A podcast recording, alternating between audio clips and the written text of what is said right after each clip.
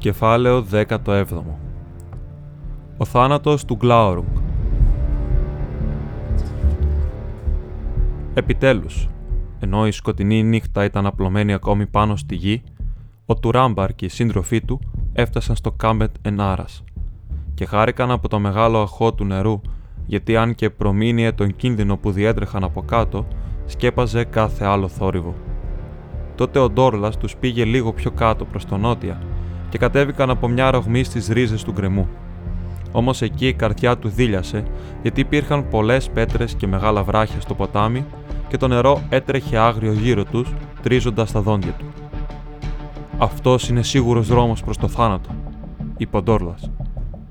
«Είναι ο μοναδικός δρόμος, είτε προς το θάνατο είτε προς τη ζωή», είπε ο Τουράμπαρ. «Και η καθυστέρηση δεν θα τον κάνει να φανεί πιο ελπιδοφόρος. Γι' αυτό ακολουθήστε με» και ξεκίνησε πρώτος και χάρη στην ικανότητα και την ανδρεία του ή εξαιτία της μοίρας πέρασε απέναντι και μέσα στο βαθύ σκοτάδι γύρισε για να δει αυτούς που τον ακολουθούσαν. Μια σκοτεινή μορφή στεκόταν δίπλα του. «Ντόρλας», είπε. «Όχι, εγώ είμαι», είπε ο Χούνθορ. Ο Ντόρλας σταμάτησε στο πέρασμα νομίζω. Γιατί ένας άντρας μπορεί να αγαπά τον πόλεμο, αλλά μπορεί να τρέμει πολλά άλλα. Φαντάζομαι πως κάθεται τρέμοντας στην όχθη. Α τον βρει ντροπή για τα λόγια που είπε στον συγγενή μου. Ο Τουράμπαρ και ο Χούνθορ αναπαύτηκαν λίγο, αλλά γρήγορα η νύχτα τους πάγωσε, καθώς και οι δύο ήταν μουσκεμένοι από το νερό και άρχισαν να αναζητούν κάποιο δρόμο κατά μήκος της κήτη προς βορρά, όπου ήταν ο Γκλάουρουγκ. Εκεί το χάσμα γινόταν πιο σκοτεινό και στενό, και καθώς προχωρούσαν ψηλαφιτά, έβλεπαν ένα φως να τρεμοπαίζει από πάνω σαν φωτιά που σιγοκαίει και άκουγαν το γρίλισμα του μεγάλου σκουλικιού στον άγρυπνο ύπνο του. Μετά άρχισαν να αναζητούν έναν τρόπο για να ανεβούν στο απότομο τείχομα και να φτάσουν κάτω από το χείλος, γιατί αυτή ήταν όλη τους η ελπίδα, να πλησιάσουν τον εχθρό τους κάτω από την κεράτινη πανοπλία του. Όμως τόσο αφόρητη ήταν τώρα η δυσοδεία, που είχαν ζαλιστεί και γλιστρούσαν καθώς καρφάλωναν και αρπάζονταν από κλαδιά δέντρων και αναγούλιαζαν ξεχνώντας μέσα στο μαρτύριό τους κάθε φόβο μπροστά στον τρόμο μην πέσουν στα δόντια του Τέιγκλιν. Τότε ο Τουράμπαρ είπε στο Χούνθορ: Αναλώνουμε τις λιγοστές μας δυνάμεις χωρίς όφελος. Γιατί αν δεν είμαστε σίγουροι από πού θα περάσει ο δράκοντα, είναι μάταιο να αναρριχηθούμε. Όμως, αν θα το γνωρίζουμε, είπε ο Χούνθορ, τότε δεν θα υπάρχει χρόνος για να αναζητήσουμε δρόμο να ανεβούμε από το χάσμα. Αυτό είναι αλήθεια, είπε ο Τουράμπαρ αλλά όταν όλα στηρίζονται στην τύχη, τότε την τύχη πρέπει να εμπιστευόμαστε. Έτσι, σταμάτησαν και περίμεναν και μέσα από το σκοτεινό φαράγγι παρακολουθούσαν ένα λευκό αστέρι μακριά πάνω τους να προχωρεί αργά-αργά στην αμυδρή λωρίδα του ουρανού. Και σιγά σιγά ο Τουράμπαρ βυθίστηκε σε ένα όνειρο στο οποίο όλη του η θέληση ήταν στραμμένη στην προσπάθεια να μείνει γραπωμένος από εκεί παρόλο που μια μαύρη παλήρια ρουφούσε και ροκάνιζε τα μέλη του. Ξαφνικά ακούστηκε μεγάλος θόρυβος και τα τυχώματα του χάσματος τραντάχτηκαν και αντίχησαν. Ο Τουράμπαρ ξύπνησε και είπε στο Χούνθορ «Σηκώνεται, ήρθε η ώρα. Χτύπα βαθιά, γιατί τώρα πρέπει να χτυπήσουν δύο αντί για τρεις». Και τότε ο Γκλάουρουγκ άρχισε την επίθεσή του κατά του Μπρέθιλ και όλα έγιναν όπως είχε ελπίσει ο Τουράμπαρ γιατί τώρα ο δράκοντας ήρθε αργός και βαρύ στην άκρη του κρεμού και δεν γύρισε να στρίψει, αλλά ετοιμάστηκε να απλώσει πάνω από το χάσμα τα μεγάλα μπροστινά του πόδια και μετά να τραβήξει τον όγκο του πίσω του. Τρόμο έφερε μαζί του, γιατί δεν πήγε να περάσει ακριβώς από πάνω, αλλά λίγο προς τα βόρεια, και αυτοί που παρακολουθούσαν από κάτω έβλεπαν τώρα την πελώρια σκιά του κεφαλιού του να κρύβει τ' άστρα. Και τα σαγόνια του έχασκαν και είχε 7 γλώσσες από φωτιά.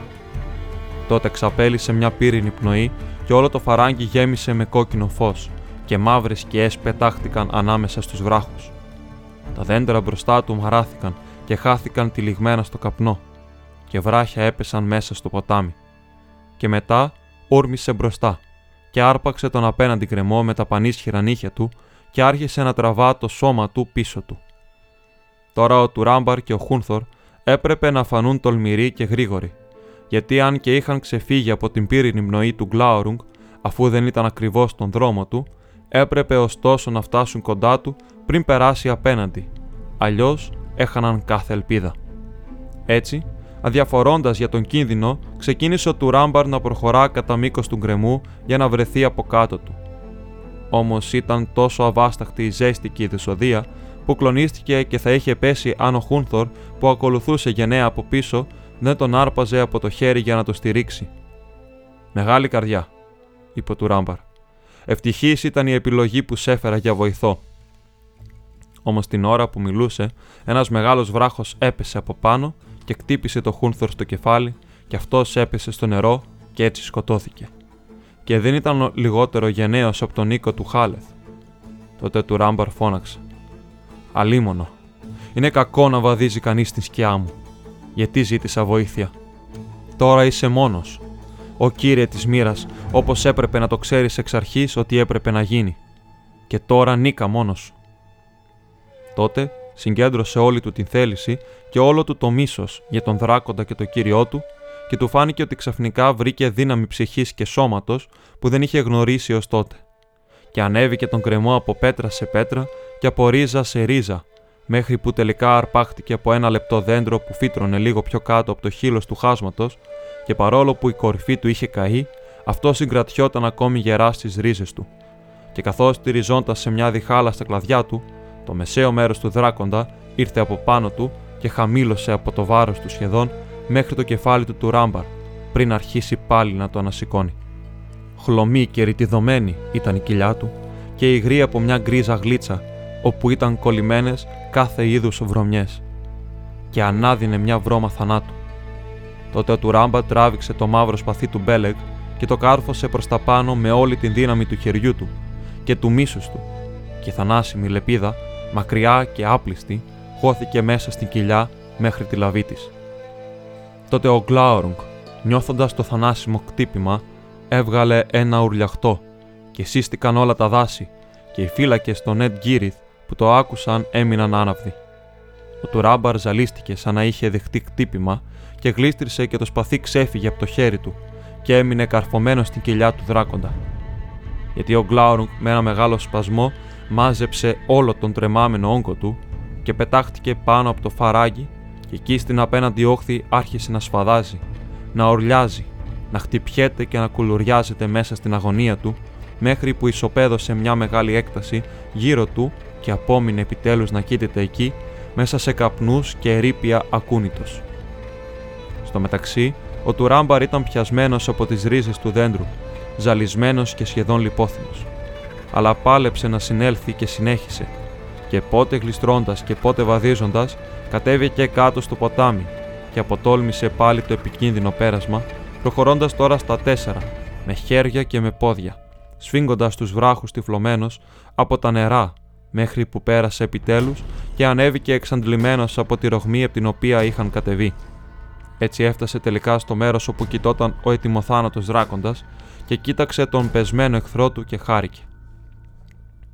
Ο Κλάουρουν κοιτόταν τώρα εκεί με τα σαγόνια ανοιχτά, αλλά όλες οι φωτιές του είχαν σβήσει και τα μοχθηρά μάτια του ήταν κλειστά.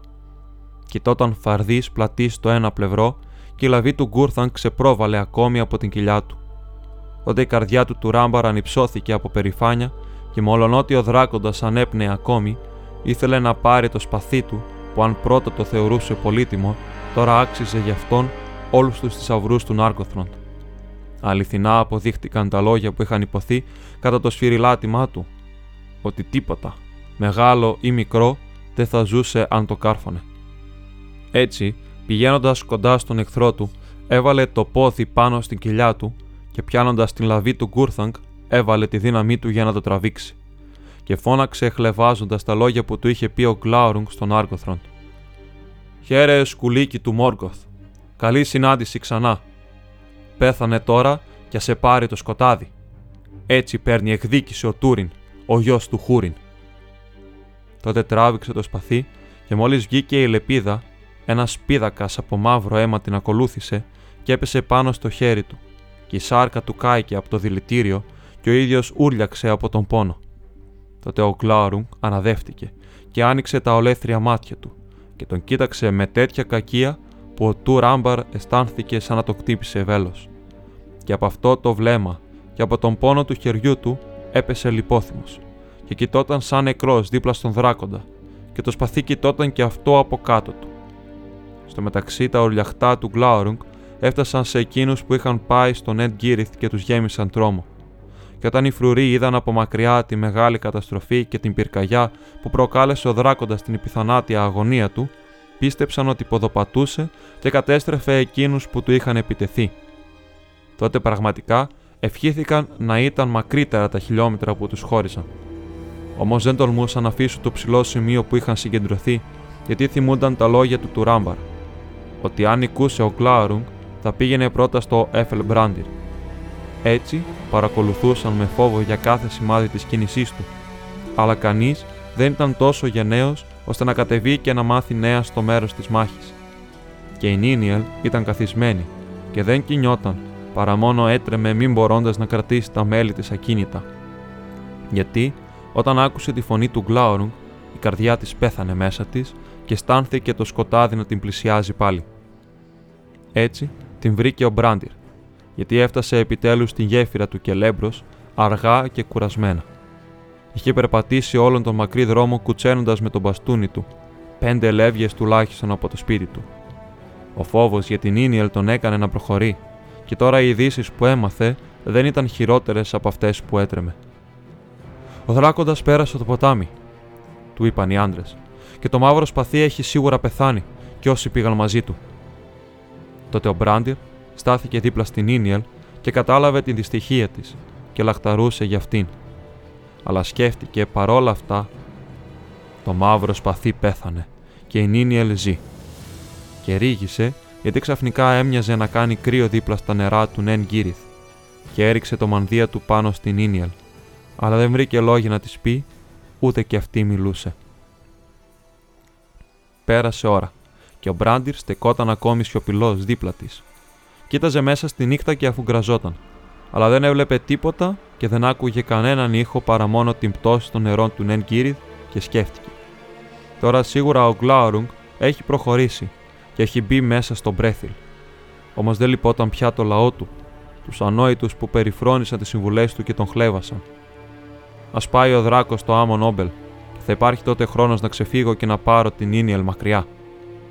Πού δεν ήξερε, γιατί δεν είχε ταξιδέψει ποτέ έξω από τον Μπρέθιλ. Τελικά έσκυψε και άγγιξε τη Νίνιελ στο χέρι και της είπε: Ο χρόνος περνά, Ίνιελ. Έλα, είναι ώρα να φύγουμε. Αν με αφήσεις, θα σε οδηγήσω. Τότε αυτή σηκώθηκε σιωπηλά και πήρε το χέρι του και πέρασαν την γέφυρα και κατέβηκαν το μονοπάτι προς τις διαβάσεις του Τέγκλιν. Αλλά όσοι τους είδαν να κινούνται σαν σκιές μέσα στο σκοτάδι, δεν ήξεραν ποιοι είναι και δεν τους ένοιαζε. Και όταν είχαν προχωρήσει λίγο μέσα στα σιωπηλά δέντρα, βγήκε το φεγγάρι πέρα από τον άμμο Νόμπελ και τα ξέφωτα του δάσους γέμιζαν με ένα γκρίσο φως. Τότε η Νίνιελ σταμάτησε και είπε στον Μπράντιρ: Αυτός είναι ο δρόμος. Και αυτός απάντησε: Ποιος δρόμος, παρόλες τις ελπίδες μας στο Μπρέθιλ έχει τελειώσει. Δεν έχουμε άλλο δρόμο πέρα από το να σωθούμε από τον δράκοντα και να φύγουμε μακριά του, όσο υπάρχει ακόμη καιρός. Η Νίνιελ τον κοίταξε με απορία και είπε: Δεν προσφέρθηκες να με οδηγήσεις σε αυτόν ή ήθελες να με ξεγελάσεις; Το μαύρο σπαθί ήταν ο αγαπημένος μου και ο άντρας μου, και μόνο για να τον βρω, ξεκίνησα. Τι άλλο θα μπορούσες να πιστέψεις, Τώρα εσύ κάνε όπως θέλεις, αλλά εγώ πρέπει να βιαστώ. Και καθώς ο Μπράντιρ απόμεινε για μια στιγμή κατάπληκτος, αυτή απομακρύνθηκε γοργά, και αυτός φώναξε πίσω της. Περίμενε, Νίνιελ, μη πας μόνη σου. Δεν ξέρεις τι θα βρεις. Θα έρθω μαζί σου. Αλλά εκείνη δεν του έδωσε σημασία και προχωρούσε τώρα λες και το αίμα έβραζε μέσα της εκεί που πριν ήταν παγωμένο και παρόλο που ο Μπράντιρ την ακολουθούσε όπως μπορούσε, γρήγορα την έχασε από τα μάτια του.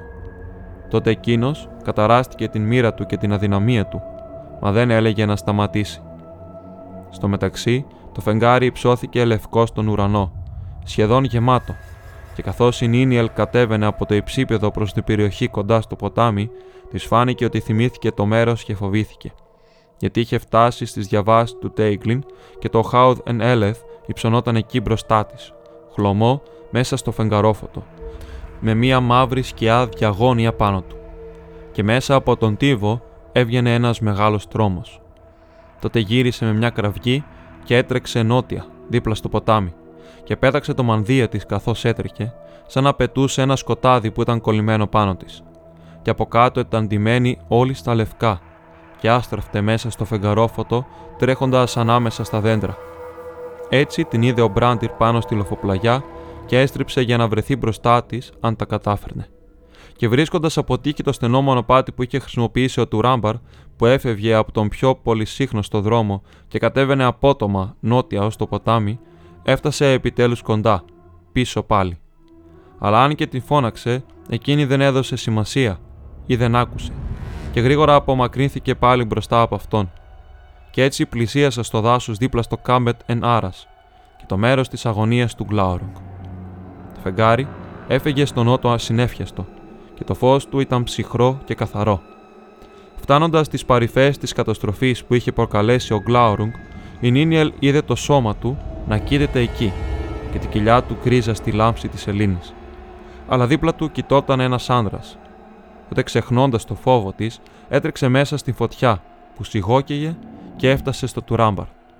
Ήταν πεσμένος στο πλάι και το σπαθί ήταν από κάτω του, αλλά το πρόσωπό του ήταν χλωμό σαν τον θάνατο μέσα στο λευκό φως. Τότε η Νίνιελ έπεσε πάνω του θρυνώντας και τον φίλησε, και της φάνηκε ότι ανέπνεε αμυδρά, μα νόμισε ότι την ξεγελούσαν ψεύτικες ελπίδες, γιατί ήταν κρύος και δεν κινιόταν ούτε της απαντούσε. Και καθώς τον χάιδευε, είδε ότι το χέρι του ήταν μαυρισμένο, σαν να είχε καεί, και το έπλυνε με τα δάκρυά της και σκίζοντας μια λωρίδα από το ρούχο της, το έδεσε. Αλλά αυτός ακόμη δεν κινιόταν από το άγγιγμά της, και εκείνη πάλι τον φίλησε και φώναξε δυνατά. Του ράμπαρ, του ράμπαρ, γύρνα πίσω. Άκουσέ με, ξύπνα, γιατί είμαι η Νίνιελ. Ο δράκος είναι νεκρός, νεκρός, και μόνο εγώ είμαι εδώ δίπλα σου.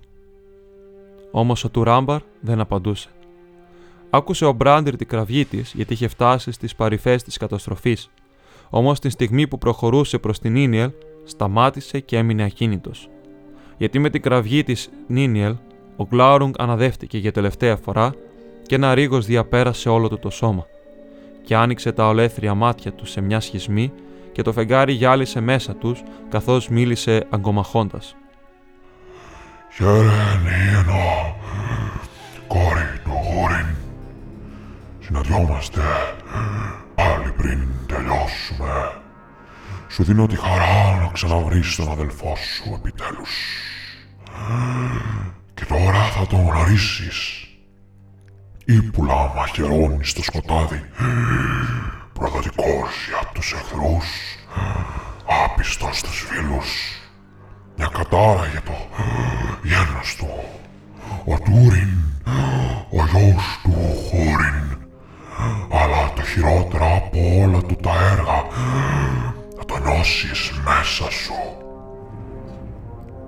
Τότε η Νίενορ έμεινε άναυδη, μα ο Γκλάουρουγκ πέθανε. Και με το θάνατό του το πέπλο της κακίας του έφυγε από πάνω της και όλη τη η μνήμη αναδύθηκε μπροστά της, από μέρα σε μέρα. Και ούτε ξέχασε τίποτα από όσα της είχαν συμβεί από τη μέρα που βρέθηκε να κοίταται στο Χάουδ Ενέλεθ και όλο της το σώμα άρχισε να τρέμει από φρίκη και αγωνία. Και ο Μπράντιρ, που τα είχε ακούσει όλα, έμεινε ευρόντιτος και ακούμπησε σε ένα δέντρο. Τότε ξαφνικά η Νίενορ πετάχτηκε όρθια και στάθηκε χλωμή σαν φάντασμα μέσα στο φεγγάρι και κοίταξε κάτω τον Τούριν και φώναξε. «Έχε γεια, ο διπλά αγαπημένε». «Α, Τούριν, του Ράμπαρ, του Ρούναμπαρ Τάνεν, Κύριε της μοίρας από τη μοίρα υποταγμένε, Ω ευτυχισμένε που είσαι νεκρός. Μετά, ταραγμένη από τη συμφορά και τη φρίκη που την είχε κυριέψει, έφυγε τρέχοντας, αλόφρονη από εκείνο το μέρος. Και ο Μπράντιρ έτρεξε σκοντάφτοντας πίσω της και φωνάζοντας «Περίμενε! Περίμενε, Νίνιελ!» Για μια στιγμή αυτή σταμάτησε και κοίταξε πίσω επίμονα. «Να περιμένω» φώναξε. Να περιμένω. Αυτή ήταν πάντα η συμβουλή σου. Μακάρι να την είχα ακούσει. Αλλά τώρα είναι πολύ αργά και τώρα δεν θα περιμένω άλλο πάνω στη μέση γη. Και έφυγε από μπροστά του τρέχοντας. Γρήγορα έφτασε στο χείλος του Κάμπετ Ενάρας και εκεί στάθηκε και κοίταξε το βροντερό νερό φωνάζοντας. «Νερό, νερό, πάρε τώρα την Ίνιελ Νίενορ, κόρη του Χούριν, το πένθος, το πένθος της κόρης της Μόργουεν. Πάρε με και πήγαινε με στην θάλασσα». Και με αυτά τα λόγια ρίχτηκε στο κενό. Μια λάμψη λευκού που το κατάπιε το σκοτεινό χάσμα. Μια κραυγή χαμένη μέσα στον βρυχυθμό του ποταμού.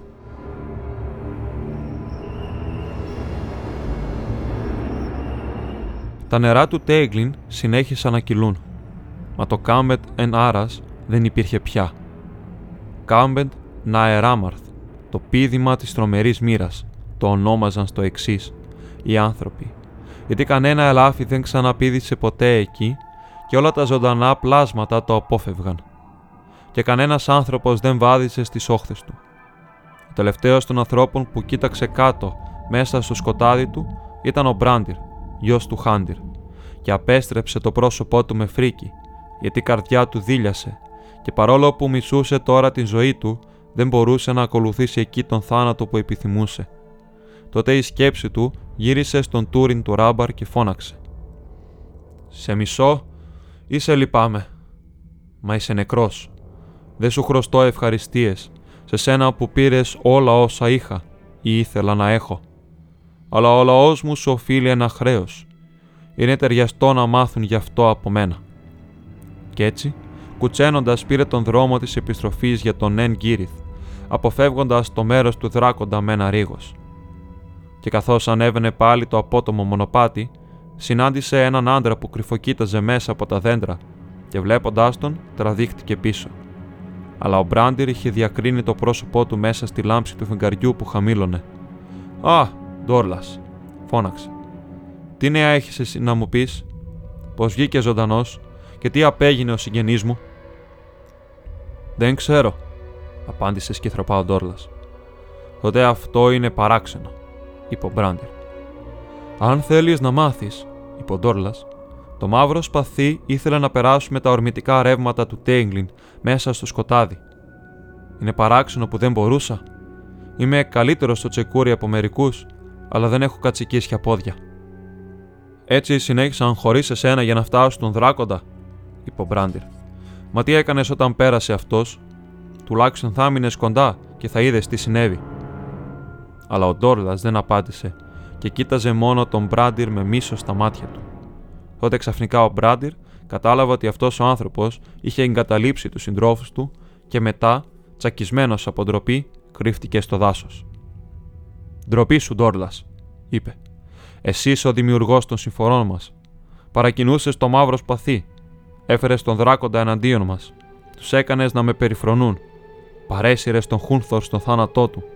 Και μετά το βάζεις στα πόδια και κρύβεσαι μέσα στο δάσος. Και καθώς μιλούσε, μια άλλη σκέψη πέρασε από το νου του και είπε με μεγάλο θυμό. Ήδη δεν έφερες νέα. Ήταν η μικρότερη ξυλαίωση που θα μπορούσες να προσφέρεις. Αν το έκανες αυτό, η Λέδη Νίνιελ δεν θα χρειαζόταν να τον αναζητήσει μόνη της. Δεν θα βλέπε ποτέ τον δράκοντα. Μπορεί να είχε ζήσει. Ντόρλας, σε μισό. Κράτα το μίσο σου, είπε ο Ντόρλας. Είναι εξίσου αδύναμο όπως και όλες τις συμβουλές σου. Αν δεν ήμουν εγώ, θα είχαν έρθει οι όρκ και θα σε είχαν κρεμάσει σαν σκιάκτρο στον κήπο σου. Δεν κρύβομαι εγώ, εσύ κρύβεσαι. Και με αυτά τα λόγια Όντας λόγω της τρομπής του πιο κοντά στην οργή, σήκωσε τη μεγάλη γροθιά του για να χτυπήσει τον Μπράντιρ, και έτσι τέλειωσε η ζωή του πριν ακόμη φύγει από τα μάτια του το βλέμμα της κατάπληξης, γιατί ο Μπράντιρ τράβηξε το σπαθί του και τα κατάφερε πλήγμα θανάσιμο. Μετά, για μια στιγμή, στάθηκε τρέμοντας, αειδιασμένος από το αίμα, και πετώντας το σπαθί του γύρισε και συνέχισε τον δρόμο του, σκυφτός πάνω στο μπαστούνι του. Καθώς ο Μπράντιρ έφτανε στον Εν Γκύριθ, το χλωμό φεγγάρι είχε χαθεί και η νύχτα έσβηνε. Στην Ανατολή άνοιγε το χάραμα. Εκείνη που ήταν ακόμη ζαρωμένη δίπλα στην γέφυρα, τον είδαν να έρχεται σαν μια γκρίζα σκιά μέσα στην αυγή και μερικοί του φώναξαν απορώντας. Πού ήσουν, την είδες, γιατί η Λέδη Νίνιαλ χάθηκε. Ναι, είπε ο Μπράντιρ. Χάθηκε. Χάθηκε. Χάθηκε και δεν θα ξαναγυρίσει ποτέ. Αλλά ήρθα για να σας φέρω νέα. Ακούστε τώρα, λαέ του Μπρέθιλ, και πείτε αν υπήρξε ποτέ τέτοια ιστορία σαν αυτή που σας φέρνω. Ο δράκοντας είναι νεκρός, αλλά νεκρός επίσης είναι ο του Ράμπαρ δίπλα του. Και αυτές είναι καλές ειδήσεις. Ναι, είναι καλές και οι δύο. Το κόσμος μουρμούρισε, απορώντας με τα λόγια του και μερικοί είπαν ότι ήταν τρελός. Αλλά ο Μπράτιρ φώναξε. Ακούστε με ως το τέλος. Η Νίνιελ είναι και αυτή νεκρή. Η Νίνιελ, η ωραία, που την αγαπούσατε και πιο πολύ από όλους την αγαπούσα εγώ. Πήδησε στο κενό, στο πίδημα του ελαφιού και την πήρα τα δόντια του Τέγκλιν. Χάθηκε, μισώντας το φως της μέρας. Γιατί να τι έμαθε πριν πηδήσει. Παιδιά του Χούριν ήταν και οι δυο. Αδελφός και αδελφή. Μόρμεγκιλ τον έλεγαν. Του Ράμπαρ αυτονομάστηκε κρύβοντας το παρελθόν του. Κι ήταν ο Τούριν, ο γιος του Χούριν. Νίνιελ την ονομάσαμε, μη ξέροντας το παρελθόν της. Η Νίενορ ήταν, η κόρη του Χούριν. Στον Μπρέθιλ τους έφερε η σκιά της σκοτεινής τους μοίρας. Εδώ βρήκαν την καταδίκη τους και από την θλίψη αυτή η γη δεν θα ελευθερωθεί ποτέ ξανά. Μη τη λέτε Μπρέθιλ, ούτε γη του Χάλεθριμ, αλλά Σάρχ Νία Χιν Χούριν, τάφο το παιδιών του Χούριν. Τότε, αν και δεν καταλάβαιναν ακόμη πώς είχε γίνει αυτό το κακό, όσοι τον άκουσαν άρχισαν να κλαίνε και μερικοί είπαν «Τάφος έγινε ο Τέγκλιν για την Ίνιελ την αγαπημένη. Τάφος πρέπει να βρεθεί και για τον Τουράμπαρ, τον γενναιότερο των ανθρώπων. Ο λυτρωτής μας δεν θα μείνει να κοίταται κάτω από τον ουρανό. Πάμε κοντά του.